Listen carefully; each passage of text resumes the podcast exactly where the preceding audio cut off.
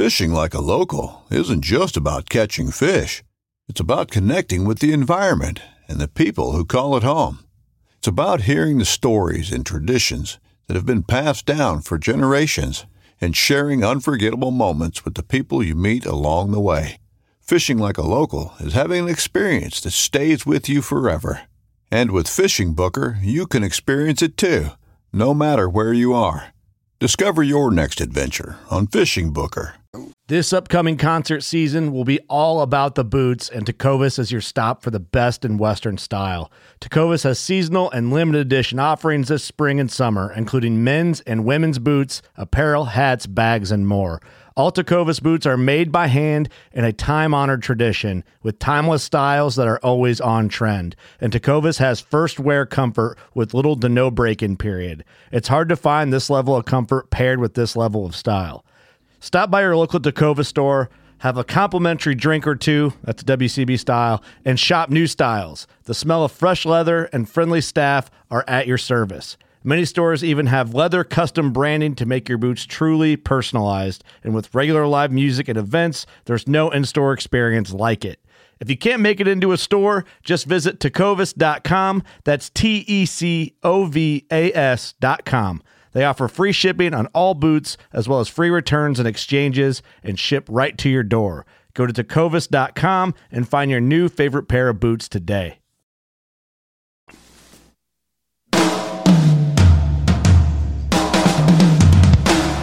Okay, you guys, here we go. This is the Kern River Fly Shop Podcast. I'm your host, Guy Jeans, podcasting directly from the Kern River Fly Shop in Kernville, California. On this podcast, we discuss everything outdoors. We talk about conservation, music, and life. This episode is brought to you by Simms Fishing Products. Fish it well. Redington Fly Rods. Find your water. Rio Lines, Leaders, and Tippets. Make the connection. And Costa Sunglasses, whose frames are made from recycled nets to help protect our oceans. I'm ready. Are you ready? Let's do this! Right on, right on. We're, we're here for the very first podcast ever with the Kern River Fly Shop podcast, and super stoked to be here. I've got some great guests. Um, they're really good friends of mine, and uh, they're really well known in the in the California fly, wish, fly fishing world, not only for their fly tying expertise, but also for their fishing abilities for many species in both fresh and saltwater. They are currently guides for the Kern River Fly Shop and instructors at the Fly Fishing School. They teach everything from beginning to advanced fly fishing and fly tying. When they told me last year they wanted to work for the shop, I was completely honored and totally stoked. Not only do I get to work with these fishy dudes, I get to go fishing with them too. Ladies and gentlemen, I would like to introduce my friends Rob and Ryan Bueller, the Bueller brothers. Welcome to the first podcast, brothers. Hey now, how you guys doing? Hey now, what's up?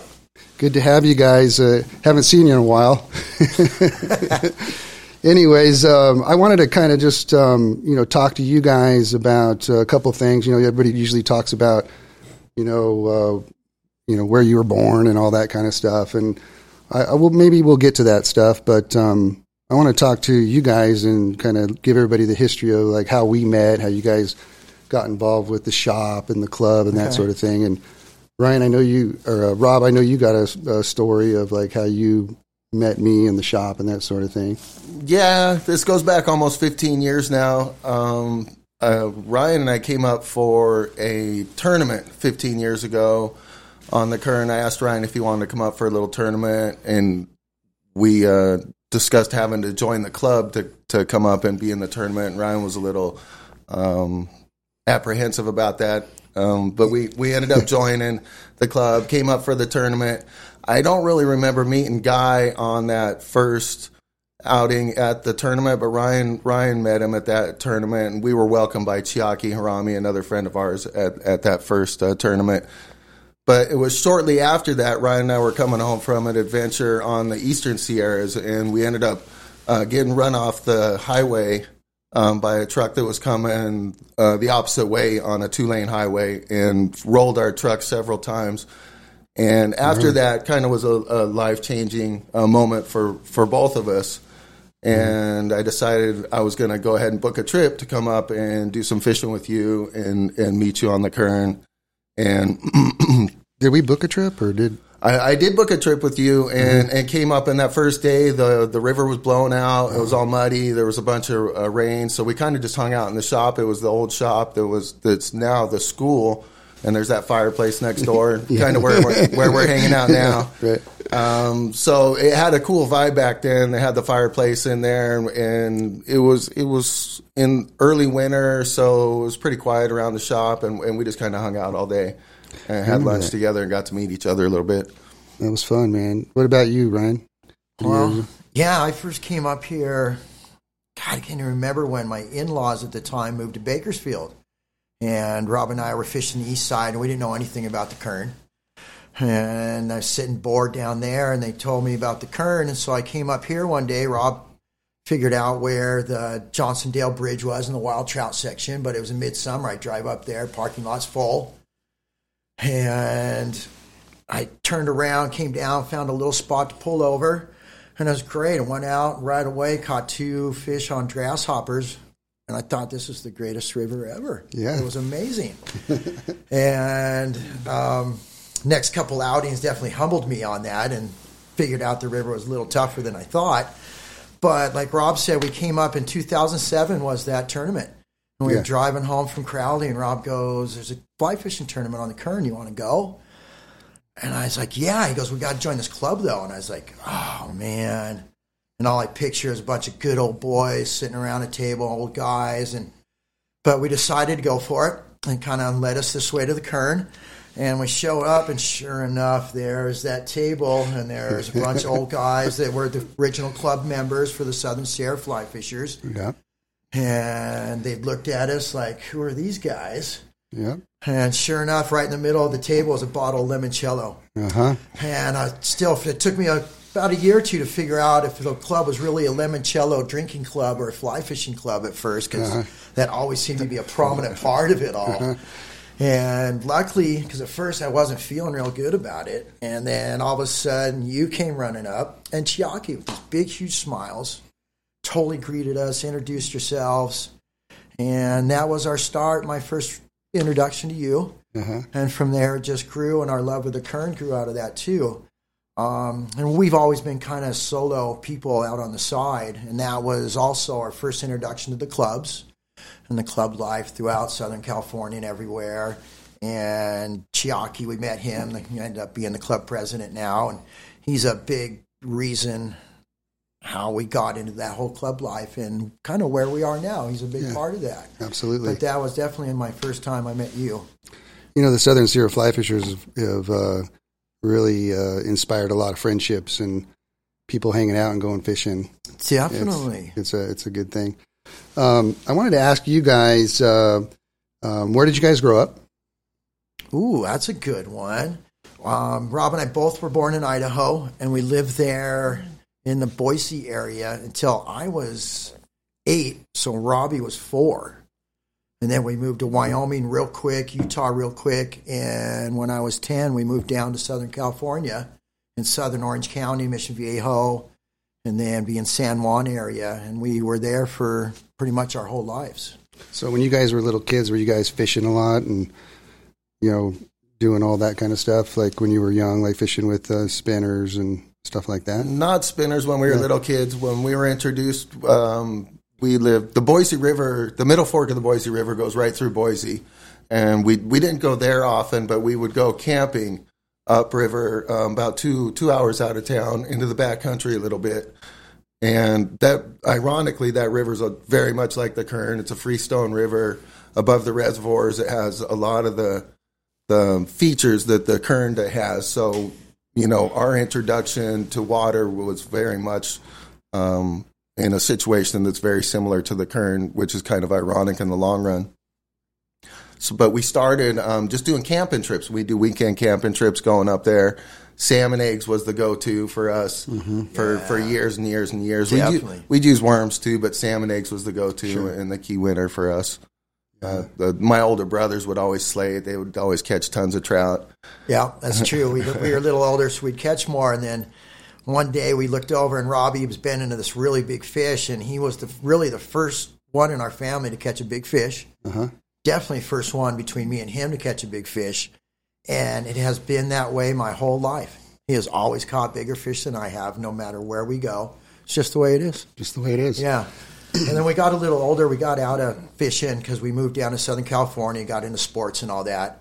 But when we got a little older and out on our own, Robbie was out on a um, trip through, was it Sequoia he went to? Mhm. Yeah, he went to Sequoia Yeah. and Backpacking. Um, No, I went and visited my brother up in Tahoe. Took a week vacation, went and visited my brother, and then on the way back, um, did a little trip to Sequoia National Park. Oh, okay. he had his mountain bike and was cruising around on that. And Yeah. stuff. Sweet. And then he saw a bunch of fish there, and he was like, "Why don't I have a rod?" And it kind of sparked us going back into it, Uh-huh. and we started fishing lures then for quite a bit of time. And ironically, that trip, that same trip, I came home from a week vacation, and Ryan had gone and picked up Ronnie Kovach's book, uh, Fishing California. yeah, So it was kind of a, you know, I, I Something saw all these be. fish. He picked up the fishing book, and we just started going fishing right after that. yeah. And we got into lures for quite a little bit, and then from there we found one of those fly kits where it had one of the original ones where it had the rod, the reel, and everything. Scientific Angler. Scientific anglers. Yeah, we bought one of those and started going out just flailing away on our own. And from there it grew. And all of a sudden the lures were put away and started giving those away. And the fly addiction grew and grew out of that. And were you guys fishing like the Owens, or were you guys going up the Sierra? Oh, where, where man. were you guys going? San Gabriel River San got us Gabriel. at first, yeah. Okay. And funny, a lot, a lot of little creeks in the Sierras that weren't even up into Bishop yet, like Lone Pine Creek, Uh-huh. um, which had stocked fish, and Yeah, and Tuttle. and Tuttle Creek, which was Yeah. right out of Lone Pine. So we would fish those. That's where we started fishing when, and we were fishing lures, and then we kind of transitioned, and we were still fishing there. And then we found some. Our bud, a couple of buddies of ours actually went up the hill to um, Cottonwood Creek and caught some of the first golden trout. And they came back, told us the story about the golden trout, and then we went up there and caught some golden trout on flies, and Yeah. you know progressed from there. And that was it. Yep. Yeah, done, ruined. Isn't that crazy? and how many years ago was that? Let's see. That was Over twenty now, 20, 20 plus, twenty yeah, 'cause three. Savannah was 22, and it was before, it's right about when she was born or right before. we were fly fishing before she was Yeah. born. Yeah, so twenty three years. It's crazy. 24. It's crazy the fly fishing addiction. yeah. It's amazing. And at first, I was we were fishing San Gabriel, the West Fork, a lot, and I was fishing lures, and I brought my fly rod along in both, and I'd go out and I'd flail with the fly rod for a minute, and then I'd pick up my lures, catch fish, catch fish, catch fish.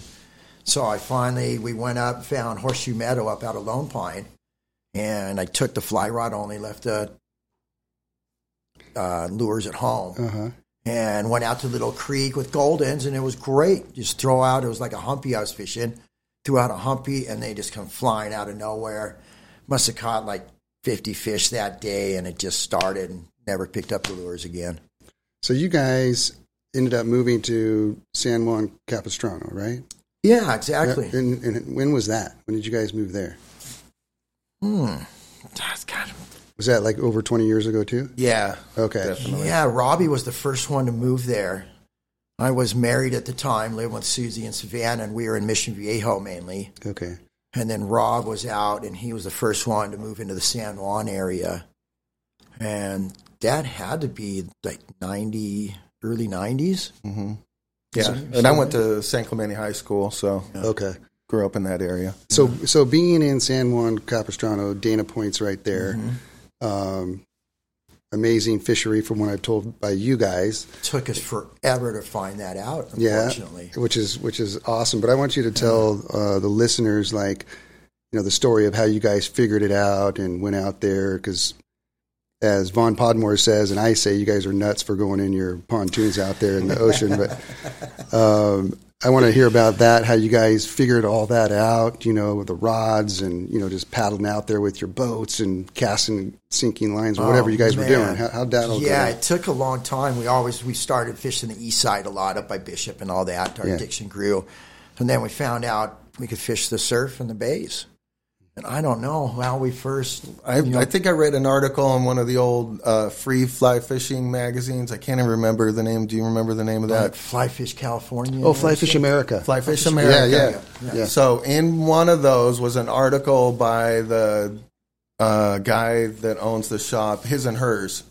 Oh yeah, Frank Selvey. Yeah. So he had an article um, about float tubing and taking a couple guys down to Dana Point Harbor, and they were catching yellowfin croaker Yeah. and halibut and and you know all kinds of species. And we're like, we it was kind of I think it was at the time of the gas crisis, and we didn't have as much cash to run up to the Sierras as much as we would like. So we're like, let's let's make the best of it and start fishing Dana Point. So we started fishing the harbor, took out our little float tubes, pontoon boats, and and started catching all the yellowfin croaker, halibut, and it went on and on. And It was right at the time too where we were fishing Crowley a bit from our pontoons and the float tubes. So we just transferred them down there, and it was the same sitting inside the harbor. And instead of sitting there um, with your indicator out like on Crowley, we were just trolling, and we just cast out a line. We got six to eight weight rods, um, 250 grain sinking tip lines, and would just cast out Clouser minnows and troll backwards, kicking our fins and bass would just come out of nowhere, croakers, all kinds of species. And so on, the, on at Dana Point, you have that break wall, Yeah. if I remember, and then all the, the marina with all, and then on the inside, it's Yeah. real calm. Correct. Then if you go around that point and go out on the outside, would you guys fish the outside of that? for so many years, we only fished the inside because the outside's kind of gnarly. When the swells get up, it's kind of Yeah. sketchy out there. So for so many years, we fished the inside, caught you know dozens of probably over thirty species just Yeah. on the inside alone. You caught a salmon, didn't you? Uh, coho salmon, Yeah. unbelievable. So I would also anchor up. Ryan, we would troll around, but I would. uh, I had a, a larger pontoon boat, and it was kind of harder for me to kick around in. Uh, so I would often anchor up inside the harbor, and I would anchor up right next to the uh, um, The bait barge. to the bait barge and Ah, and okay. just cast right there and retrieve. And one morning I whacked into this fish and it started leaping out of the water. It took like four or five jumps, ripping line out, and it ended up being a coho salmon. And I didn't see it. I came kicking around the bait barge a few minutes later, and he's holding it, getting ready to release it. And I'm like, "What the hell is that?" he's like, "I don't know. Might be a steelhead. here. We're not sure." and he took pictures, and he could tell from the black jaw Yeah. that it was a coho, and the fin was clipped. We looked it up. It was from the Columbia River drainage up by Washington and Oregon, the border there. Amazing. Made it all the way down, you know. And there's a few caught every once in a while. That and it was in Dana Point Harbor. It was Yeah. crazy. Did you guys get any striper in that zone at all? Man, there is at times, but we Yeah. personally have never Yeah. caught. Okay. striper. But always there is each Yeah. year. Yeah, I've heard that too. down there. And we are at one of the a few years later. We're at one of the Bishop fairs, and we were doing the tying stuff. And we're at the dinner with Gary Bulla. He was at our table, and telling him for Dana and all that, and how he fished. He goes, "What's the coolest thing you ever caught out of there?"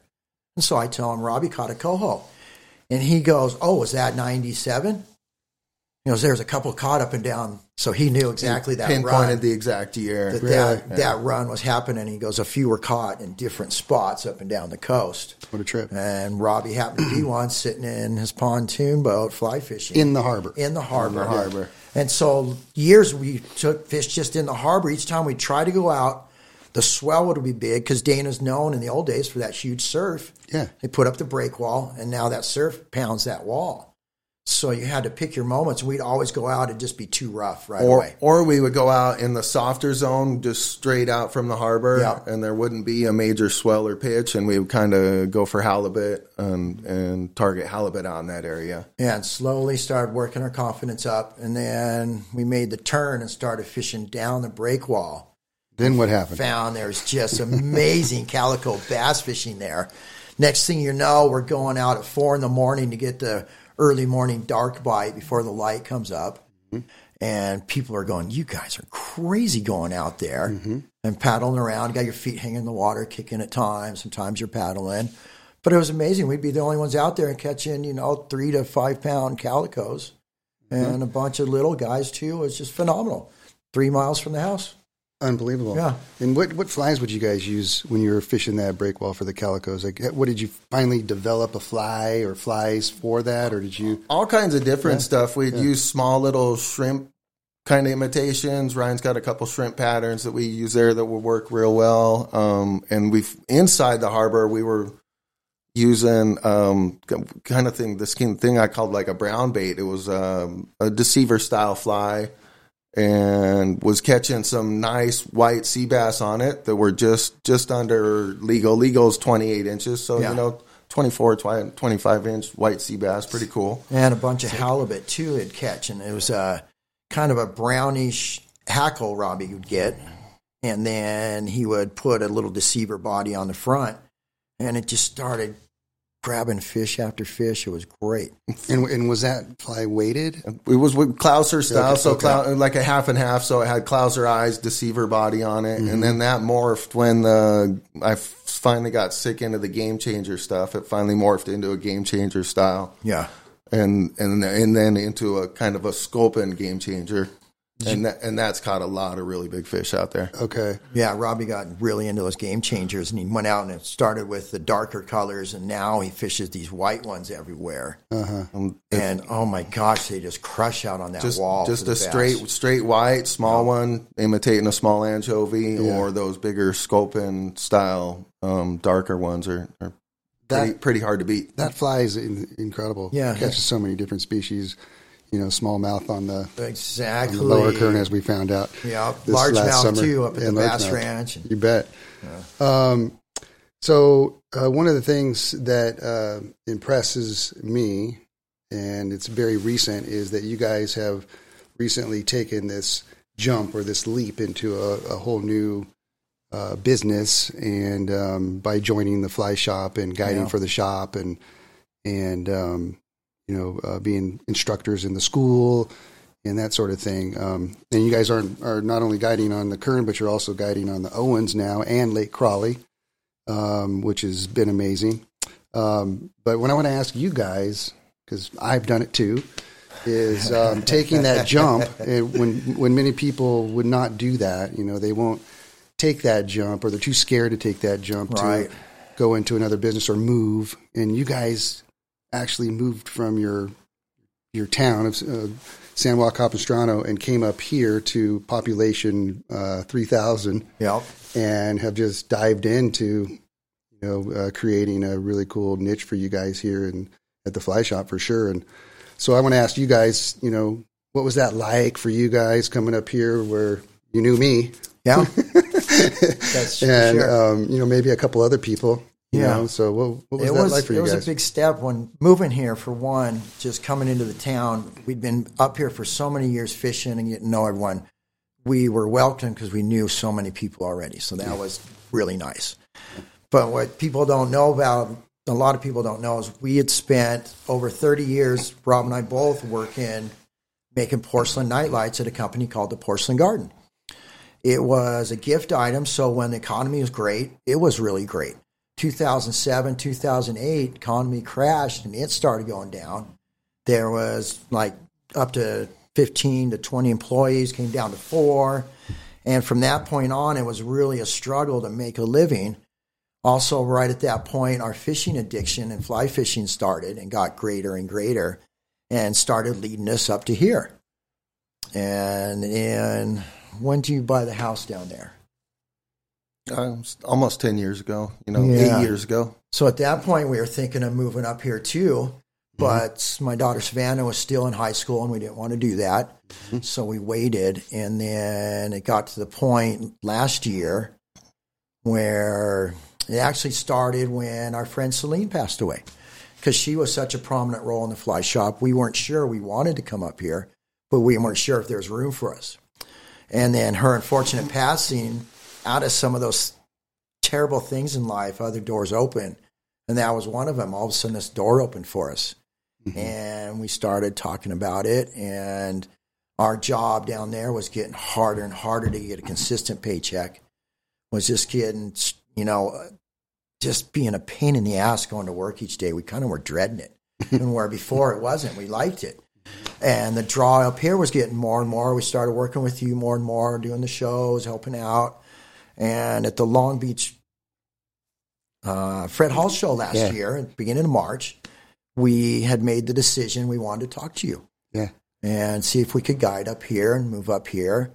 And when we talked to you, um, both of us, all three of us, were excited about this new adventure we agreed upon. Yep. And literally the next week, COVID hits, all the shows shut down. Um, your next show got shut down in Bakersfield. Our Yeah. work at the Porcelain Garden, our boss, we were living off doing wholesale or retail shows around the country. All his shows just got shut down too. Yeah. So we were crumbling there and we weren't sure about here. All of a sudden, we'd made this agreement. We'd already told our boss we were going to move up here and quit.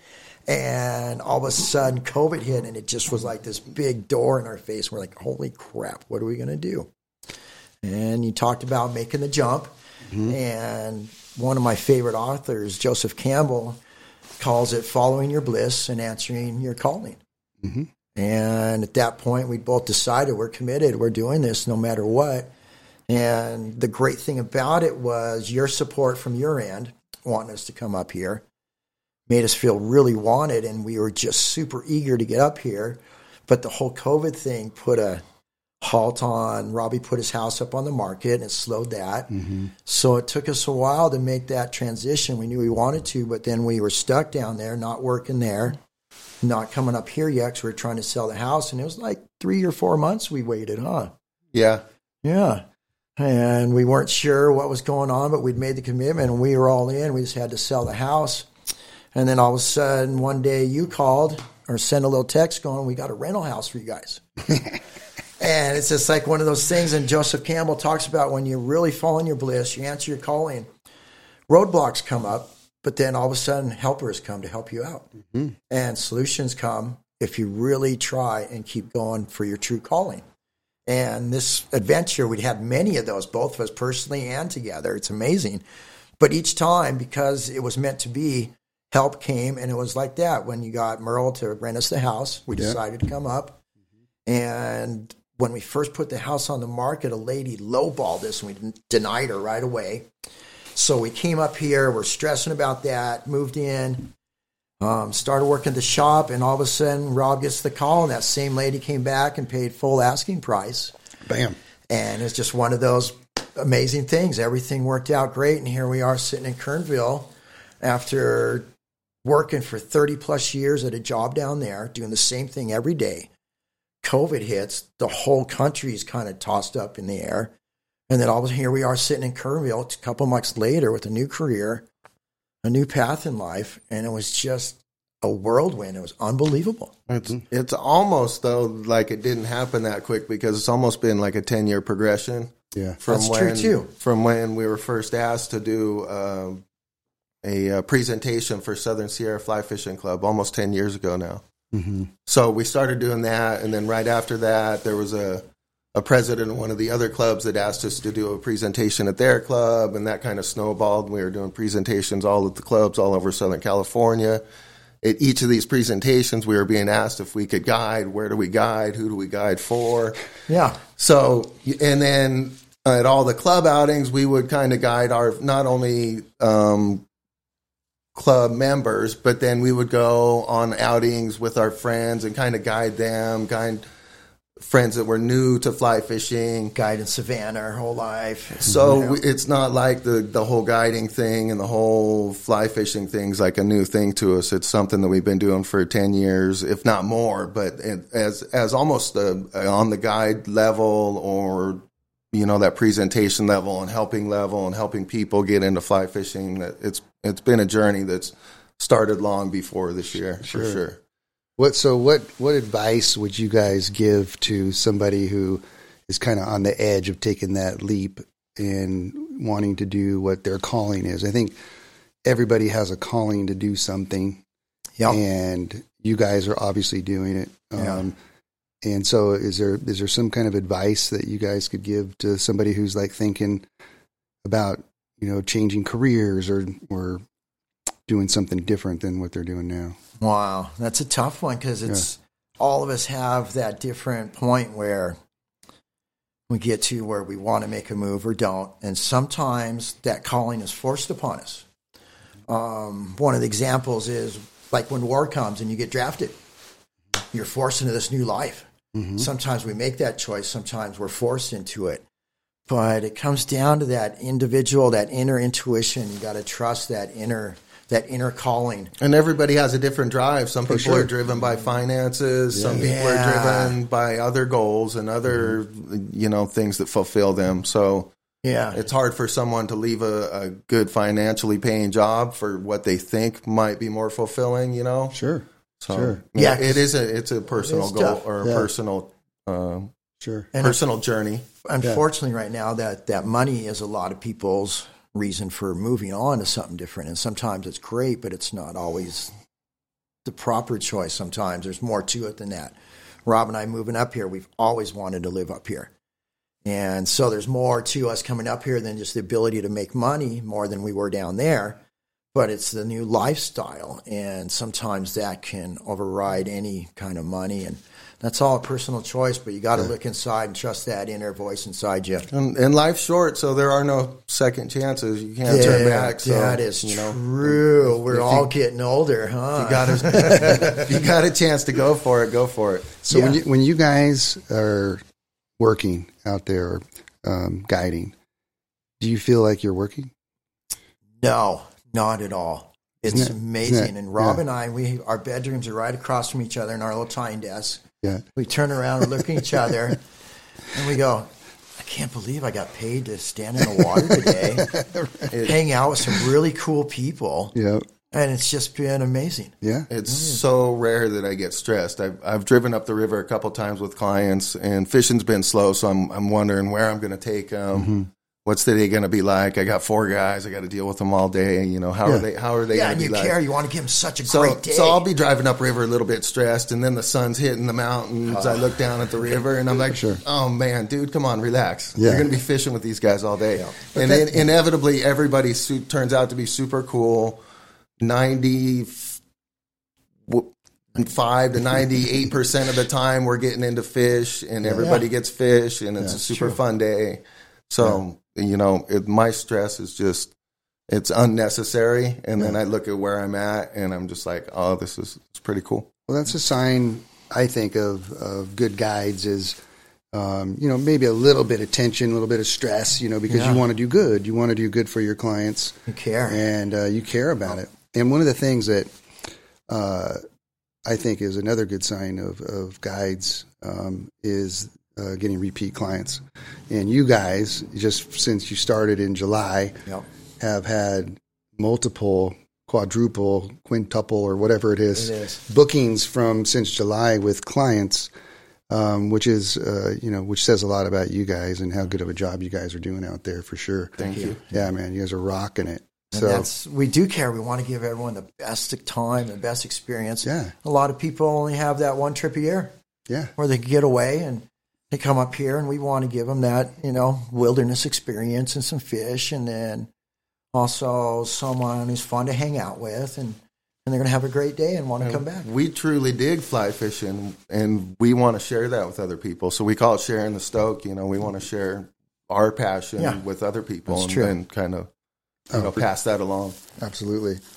I think that's that goes along. You guys like you know fit with the with the Kern River Fly Shop because that's kind of been the motto for the shop too. Is, Yeah. is performing and uh, doing a good job and making feel people feel comfortable.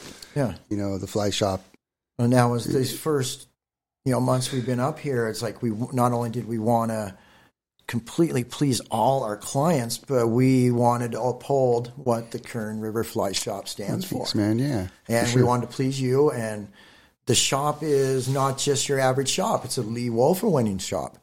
You know, on the board for one of the best shops in the country, and we were just so proud to work here. Thanks, man. But also, Totally we didn't want to we didn't want to let that reputation down. We wanted to build on it, and unfortunately, it has so far. and we're we're rocking it. Yeah, exactly. Okay, so let's let's talk uh, fly tying for a second, since oh you guys, um, you know, to me are you know some of the best fly tires I've ever seen. Um, I fish your guys' flies. Honored Yeah. to fish your flies. You guys give me your flies from time to time, and um, I'm going to tell a couple stories about both of you. okay, Um, uh, Rob's rat. so um, Rob gives me a, a rat that is um, black deer hair, Yep. segmented body. Uh, I don't know, three three segments. Yeah, it's Uh, three parts. How, how big is that thing? Is that like It's eight inches? five five to six Okay, inches. five to six inches. big old whiskers. Yeah, so it's a it's a rat. And It's got the Flymen Fish Co popper heads on it to help it flow. Yeah.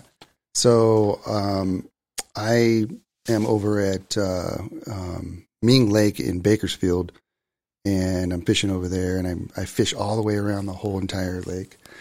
And um, I I didn't get one bite, and I'm like, you know what? I'm gonna throw this rat on. and so I upped the tippet, man, just because I didn't want to lose it, because those things are like 25 bucks. They are. Yeah, They- they're they just the just to the one fly, right? Yep. So I put that thing on there. I think I put 0X or something like that because I wasn't going to lose that sucker. Yep. And first cast, I threw it out there by you know just up not upstream, but up to the right of one of the docks, and um, this fish came out and just nailed that thing. And then I let her go, and then walked up a little bit further down the down the bank and caught another one with the same fly. Was anybody else fishing out there with you? No, yeah, and um, and well, there was a couple of uh, like uh, bait guys off in there. What is? What are you using? of course, typical thing. Yeah. Okay, so then um, I got you know you've always given me these deer hair Oh yeah. uh, flies You're the only one that'll go fish them. Yeah. Everyone thinks they're too pretty to fish, and you Yeah. don't fish them though. So I fish them. I I don't know how many I've gotten over the years, but um, I put I was fishing the lower kern, floating the lower kern for a largemouth, and um, I was I was throwing top water and I was throwing one of your flies, a big purple and white frog, and um, I hooked the biggest bass I think I've ever hooked Yeah. um, in the lower kern, and it came off, but it was pretty awesome. But um, I love fishing your guys' flies. So, how did you get into um, spinning deer hair and, and that sort of thing? Man, the fly tying started right away. Um, both Rob and I, we've always been kind of creative, you know, with the ceramics and all that. And we thought it'd be the coolest thing to catch a fish on something we made. So the tying just drew us right in. And then when, once we started, um, it just took over our creative side. And We thought we were going to save some money right away too. that's the truth too. Yeah, And now, if right. you, literally, if you guys come to Rob's room, he has more stuff than most fly shops in the country, Oh, and it it. is just packed with materials for you know thousands and thousands. I'm sure it's all organized and dollars. everything, too. Oh yeah, of course not. but right away we got addicted to it, and it just led one to the other. Next thing you know, where it was all trout flies, and then we started tying for the ocean, and then that led me to um, who was that book with? Uh, it was the Baja book you had. He does also had you had a book of him on the east side too. And it was Jay um, had the deer hair flying there. Oh, Jay, from from from uh, Fresno. Yeah, Jay, Jay Murakoshi. Yeah, Jay yeah, yeah. So I saw one of his flies in a book Rob had on Baja, and it just had these Oh, Ken Hanley. Ken Hanley, thank you. okay. So it's Ken Hanley's book about Baja, and he had one of Jay's flies in it. And it had yellow with black deer hair barred in it. And I'm like, how the heck do they do that? And so I started tying the deer hair, just trying to figure out how he did that patterning. And it took me a while to figure it out and how do they did it, stack it, and get the colors. And from there, my obsession grew and grew, and I just loved tying those deer hair flies. And no one will fish them. They work I'll so well for bass. I'll give you them too. Yeah. And everyone thinks they're so cool looking, they don't want to fish them. But How long does it take you to make one of those? okay, usually about an hour. It takes about Yeah. 20 minutes to tie it, and then the rest of the time is trimming it with that razor blade, Uh-huh. getting it down. You can tie it real quick and trim it real quick and have it look, you know, all right. But you can get real obsessive about it in the trimming part and get really neat and trim them real nice. And that's what I like to do. And it takes about an hour. So they, And that rat, how long does that take you? It takes an hour as well. yeah, Yeah. yeah, exactly. So those Right on. ones are it's kind of the artistic side of making it all, but also they're ones that catch fish really well too. That's what we like tying. So um, you guys are now um, professional fly tires, where people Correct. actually order flies from you guys. Correct. And I don't know how many patterns have you guys. Do I, do I have like seventy five different patterns of yours in the shop now? Over 60. Yeah. Oh, okay. There's- 60, there's a yeah. lot of them. Yeah. Yeah, something like that. and it started. We just tied for ourselves, and then we'd start giving them away to friends, and people would see on the river a lot, trying to help them out get into fish. And we always Yeah. it's one thing we've always loved, just to help people get into fish, and I think that's obviously helped our guiding too, because that's really what we like to do. But we started that, and people started asking to buy. We'd be like, "No, here, just have some, have some." Mm-hmm. And then finally, after doing the club circuit so much, it got such a demand, and we needed more gas money to go fishing. So we started selling flies and became the Bueller Brothers flies yeah. and Bueller Bros flies.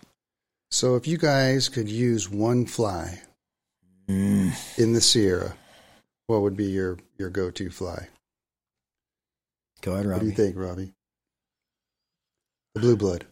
Yeah, potentially. Yeah. yeah. it's definitely one of the top three that And I so would consider. The blue blood is your design. Yeah, Yeah. Okay. It's just a variation off of um, Mickey Barron's albino Baron. Yeah, with a couple yeah. little changes. I mean, you know, everywhere in the Sierras, there's just tons of midges, so any midge pattern would be good. But for some reason, this blue blood that Robbie has, I have seen it. I've sat next to him in Crowley Uh-huh. with other patterns and just been outfished over and over. and then I finally give me one of those, and I just start catching up. But I've seen it all throughout the Sierras, and it's definitely become one of my top flies. I love to use one of my go-to patterns, and it would definitely be in the top three, and along with a just simple Clouser minnow. Okay. I think The only reason I hesitate is sometimes they just don't eat it. On some days, they're just not eating it. So, you know, it's not one of those flies mm-hmm. that always, always works. Yeah. But when they're eating it, they, can't stay they away crush from it. it. Yeah. so if there was a one fly fly fishing tournament on the Kern, Ooh, on the kern. which fly would you guys use? wow, on the kern. What time of year we yeah, got? right? Let's say October. Okay, thank you. That helps. Because always, you know, people think the most, you know, the, and it is the most efficient way to get in is nymphing, but certain times a year they can come up and hit those. Uh, Well, October is kind of a got the dry fly stuff going yeah, on too. and it can be fun, but also streamers. I've seen Robbie just catch so many fish out here on a small Sierra Clouser that he created, mm-hmm. and it looks like the little all the little fry we have in the water. We got so many fish in here. Let's see what we got. We got the Kern River rainbow stocked, um, but the stock don't reproduce. So we got the Kern Rivers, the browns, carp, pike minnow, suckerfish, and catfish. All their babies are in the water, and his little pattern just mimics those so well. I think that might be the one in purple. Okay. that I would do. In purple. And then Yeah. just based off kind of last year's guiding in the fall, the the Frenchie, one of the Frenchies, either the pink or the peacock were hot. The And Frenchie then- was good year round. That pink one. And the coffee cup stone yeah. was hot too. So you know when the fish are coming up from uh, Lake Isabella, you know that magical time. Yep.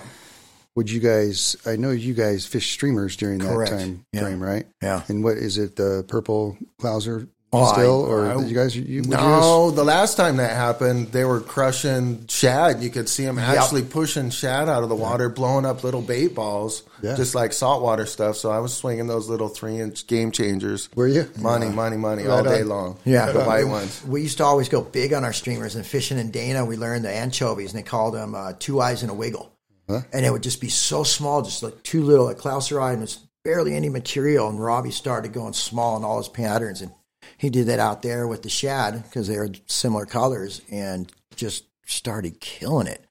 You know, for uh, people that don't know out there, we have a really cool phenomenon that goes on every year when the water finally kind of comes down on the upper Kern. Um, the river just kind of comes alive down towards the mouth area where Yeah. it runs into Lake Isabella, and these these big fish move into the river, and it's it's it's pretty amazing. Yeah, it was It's two really years amazing. two years ago when we had the high snow runoff. Yeah, It lasted so long, and that was Yeah. just magical down there. it was magical. Uh-huh, it yeah. really was. And then coming in with them, uh, we've we've seen some uh, uh, Chinook salmon coming in with them little guys, but they stock those in Lake Isabella. And I believe I just talked to the guy the other day. I guess they're going to do it again this year. Oh, nice. You know, they just stock them little guys, Yeah. you know, and then they grow up to I don't know 18 inches is the biggest I've Oh, seen. You know, come yeah. in come in Cool there. bycatch. Where where do they you know where they stock them? That'd be interesting to see what the bass do when those little guys come in. a field day, I'm sure. uh, so the other cool thing, um, have you guys done much of the carp stuff in Isabella yet? Or I have not uh, just once or twice, but Rob's done a little more than I have. I've done some carping on Yeah. it, Isabella. It's a lot of fun. It's It's a- it's, crazy in the springtime. Yeah, yeah, most of my oh. carping's been down south in the canals by us, you know, Oh, down yeah. in Orange County and stuff. You know. So I, I like doing it early on when there's just a couple fish pushing up, and then it gets kind of nutty when they start spawning, and it's not so fun for me when they're spawning. yeah, But then after the spawn, it's fun again because a lot of the fish move away, and then there's more single fish to kind of Yeah. Target. stark out, stock out. It's not crazy, guy. Yeah, Um, so let's talk. Let's talk uh, lower kern for a second. Oh man. So I, uh, I think it was it last fall. No, was it the summertime? I can't remember when we all we all three of us it were was down. summer. huh? late summer, fall Yeah. time. Yeah, So um, I said, "Hey, you guys, let's go float the the lower kern." And Yeah. and uh, and we uh, put our our boats in, and uh, we floated the lower kern, and we went down the river like an army. it was awesome. It was a lot of fun. I was on one side, Rob was in the middle, Ryan was on the other side, It's and something I'd never done. You know, we got Yeah. our pontoons are always on lakes or out in the harbors. I'd never Yeah. like floated a river like that. It was awesome. That's It my was really favorite. interesting. Yeah. And I think was it the first time where we were just lighting it up, and you were uh, Rob was really lighting it up It right was. in the, Yeah. right Yeah, in it the was- middle of the of the good. river. Yeah. Yeah. Remember that? it was hot.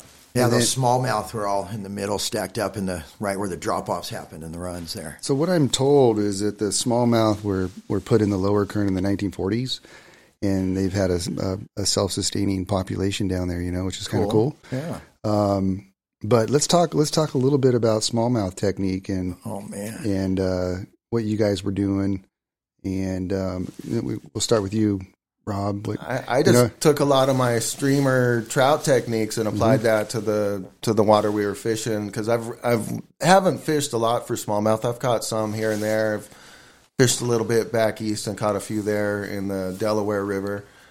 Um, but just mostly applied just my trout techniques. I had a sinking tip line, uh, those game changers, and was swinging it off of drop offs and shelves, and fish were stacked up at, at the edges of those shelves and drop offs, and uh, was it was pretty productive. yeah, Yeah. that was fun. And they don't down there. They don't get too big, but they sure do fight pretty hard. Oh, super Ew, aggressive. Yeah. Yeah. My Yeah, and first then- one was little, and I was like, I thought it was bigger than it was. And then, um, and then uh, Robbie started making uh, this fly called the Smalley Snack, or what? That's awesome. Oh, That was yeah. a Remember good that? one. Remember that? Maybe some of those we weren't swinging were, were not game changers because we were using little sculpin helmets from uh, Flymen Fish Co. and little rabbit tails. Yeah. so Yeah. basically little sculpin bunnies, but just dressed up a little bit, and And they were they turned into the smalley snacks for sure. Yeah, we went down there. You told this guy always told us that uh, he likes real heavy jig head.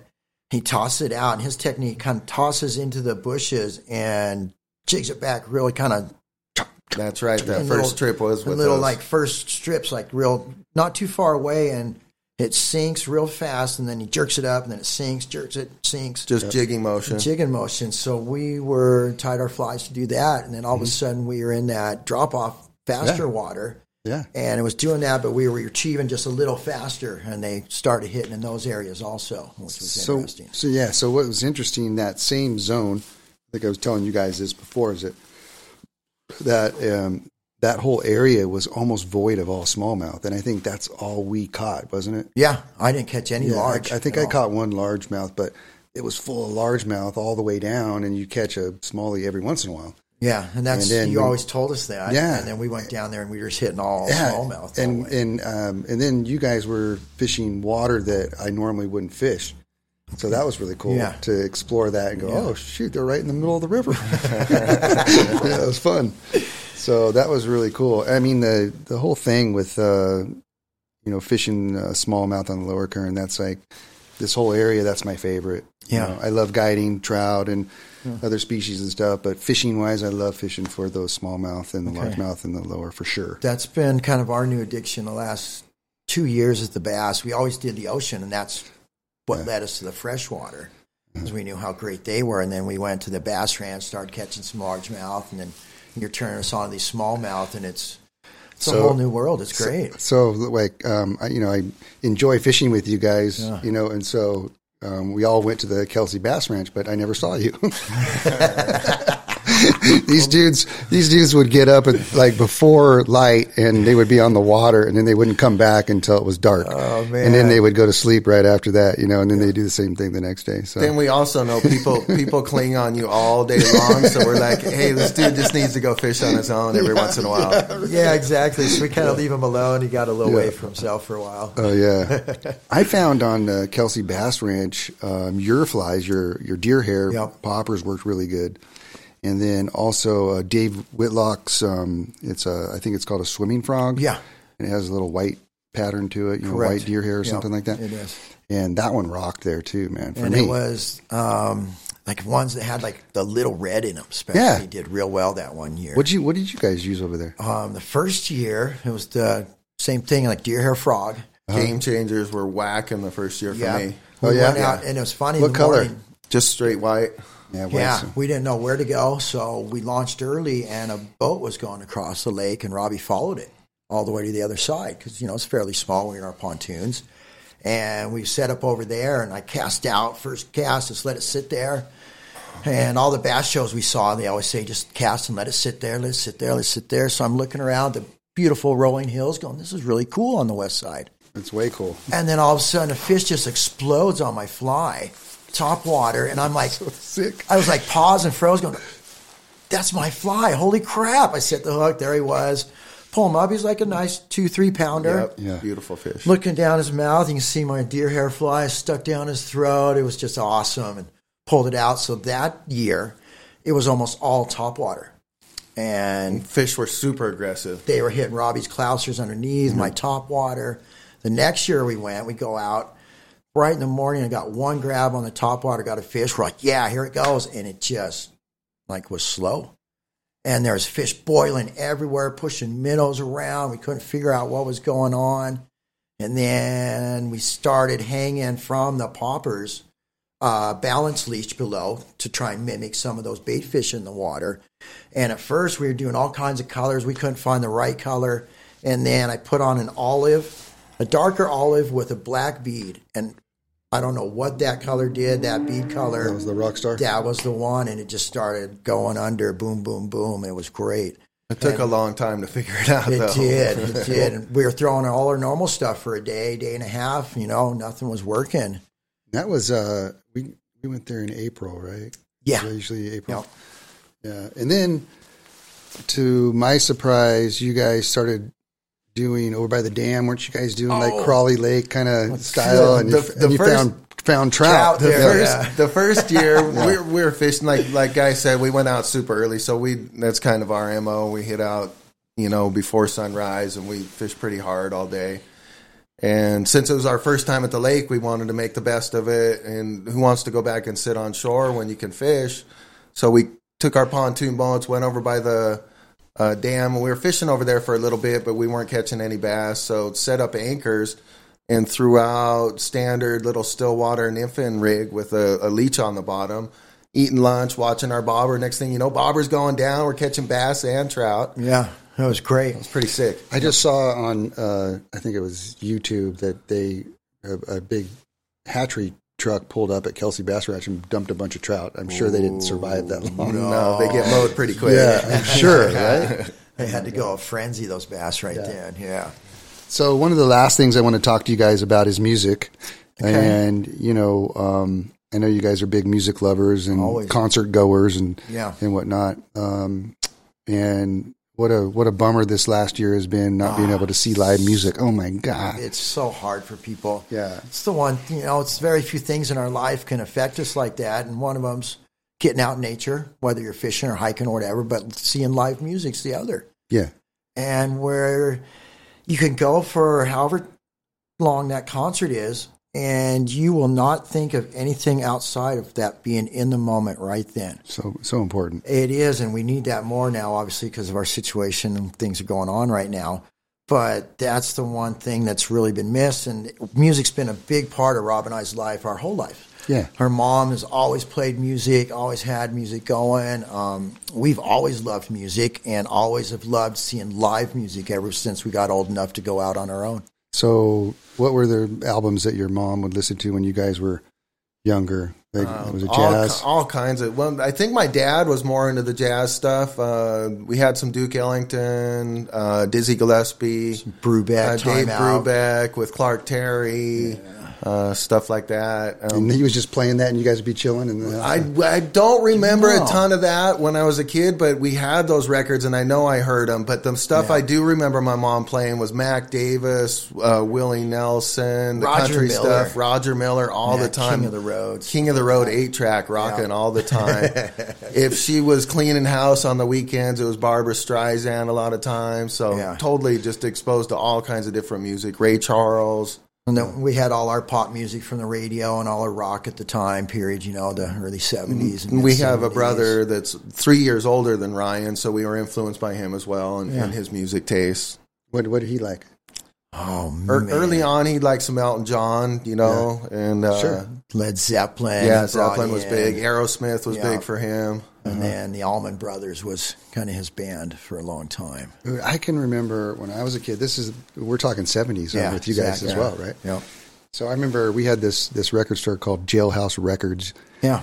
and in Ventura, and you could actually go and like grab the album. We rode just the so- Tow- Tower Records was in El Toro. It was maybe eight to ten miles from our house, and we'd ride our bikes to El Toro to Tower Records in Yeah. El Toro And just was- to do the same thing, Yeah. just to thumb through the And you'd records. thumb through, and sometimes you'd be looking for something, and other Oh. times you'd be like, "Whoa, what's that?" And just the album cover, So- or something would draw you in. So and buy many it. times we'd come home with music that we didn't go there to buy. And Yeah. that's what was so cool about record stores back in the day. You, you would get stuff that you didn't intend to purchase Uh-huh. and come across all kinds of different stuff. Did you guys have um, like record player stereo type things in Always. your rooms? From Yeah. when I was like five years old, had one in my room. Yeah, we all each had our own all the time. Always one out front. You know, Uh-huh. something was always being played. Kiss was my first album. Kiss Destroyer. Bought that when I was like five, six years old. Yeah. Luckily, I went AWOL from the Kiss Army pretty quickly. Yeah, exactly. yeah, I remember Kiss. I remember when when I, I think I was like ten years old, and I went over to my buddy's house, and he um, he's all, "You guys got to listen to this album, but you're going to listen to it in the dark." oh yeah, And it was Led Zeppelin, "Houses of the Holy," Nice. in the dark. yeah. It was amazing. I remember Yeah. just laying on the bed, just like, "Oh my god, you're unbelievable!" You know that stuff. I mean, you don't Yeah. really do that, you know. Yeah, it's kind of lost, and that's Yeah. the great thing about the records or you know, that kind of stuff. And yeah, it's cool. Yeah.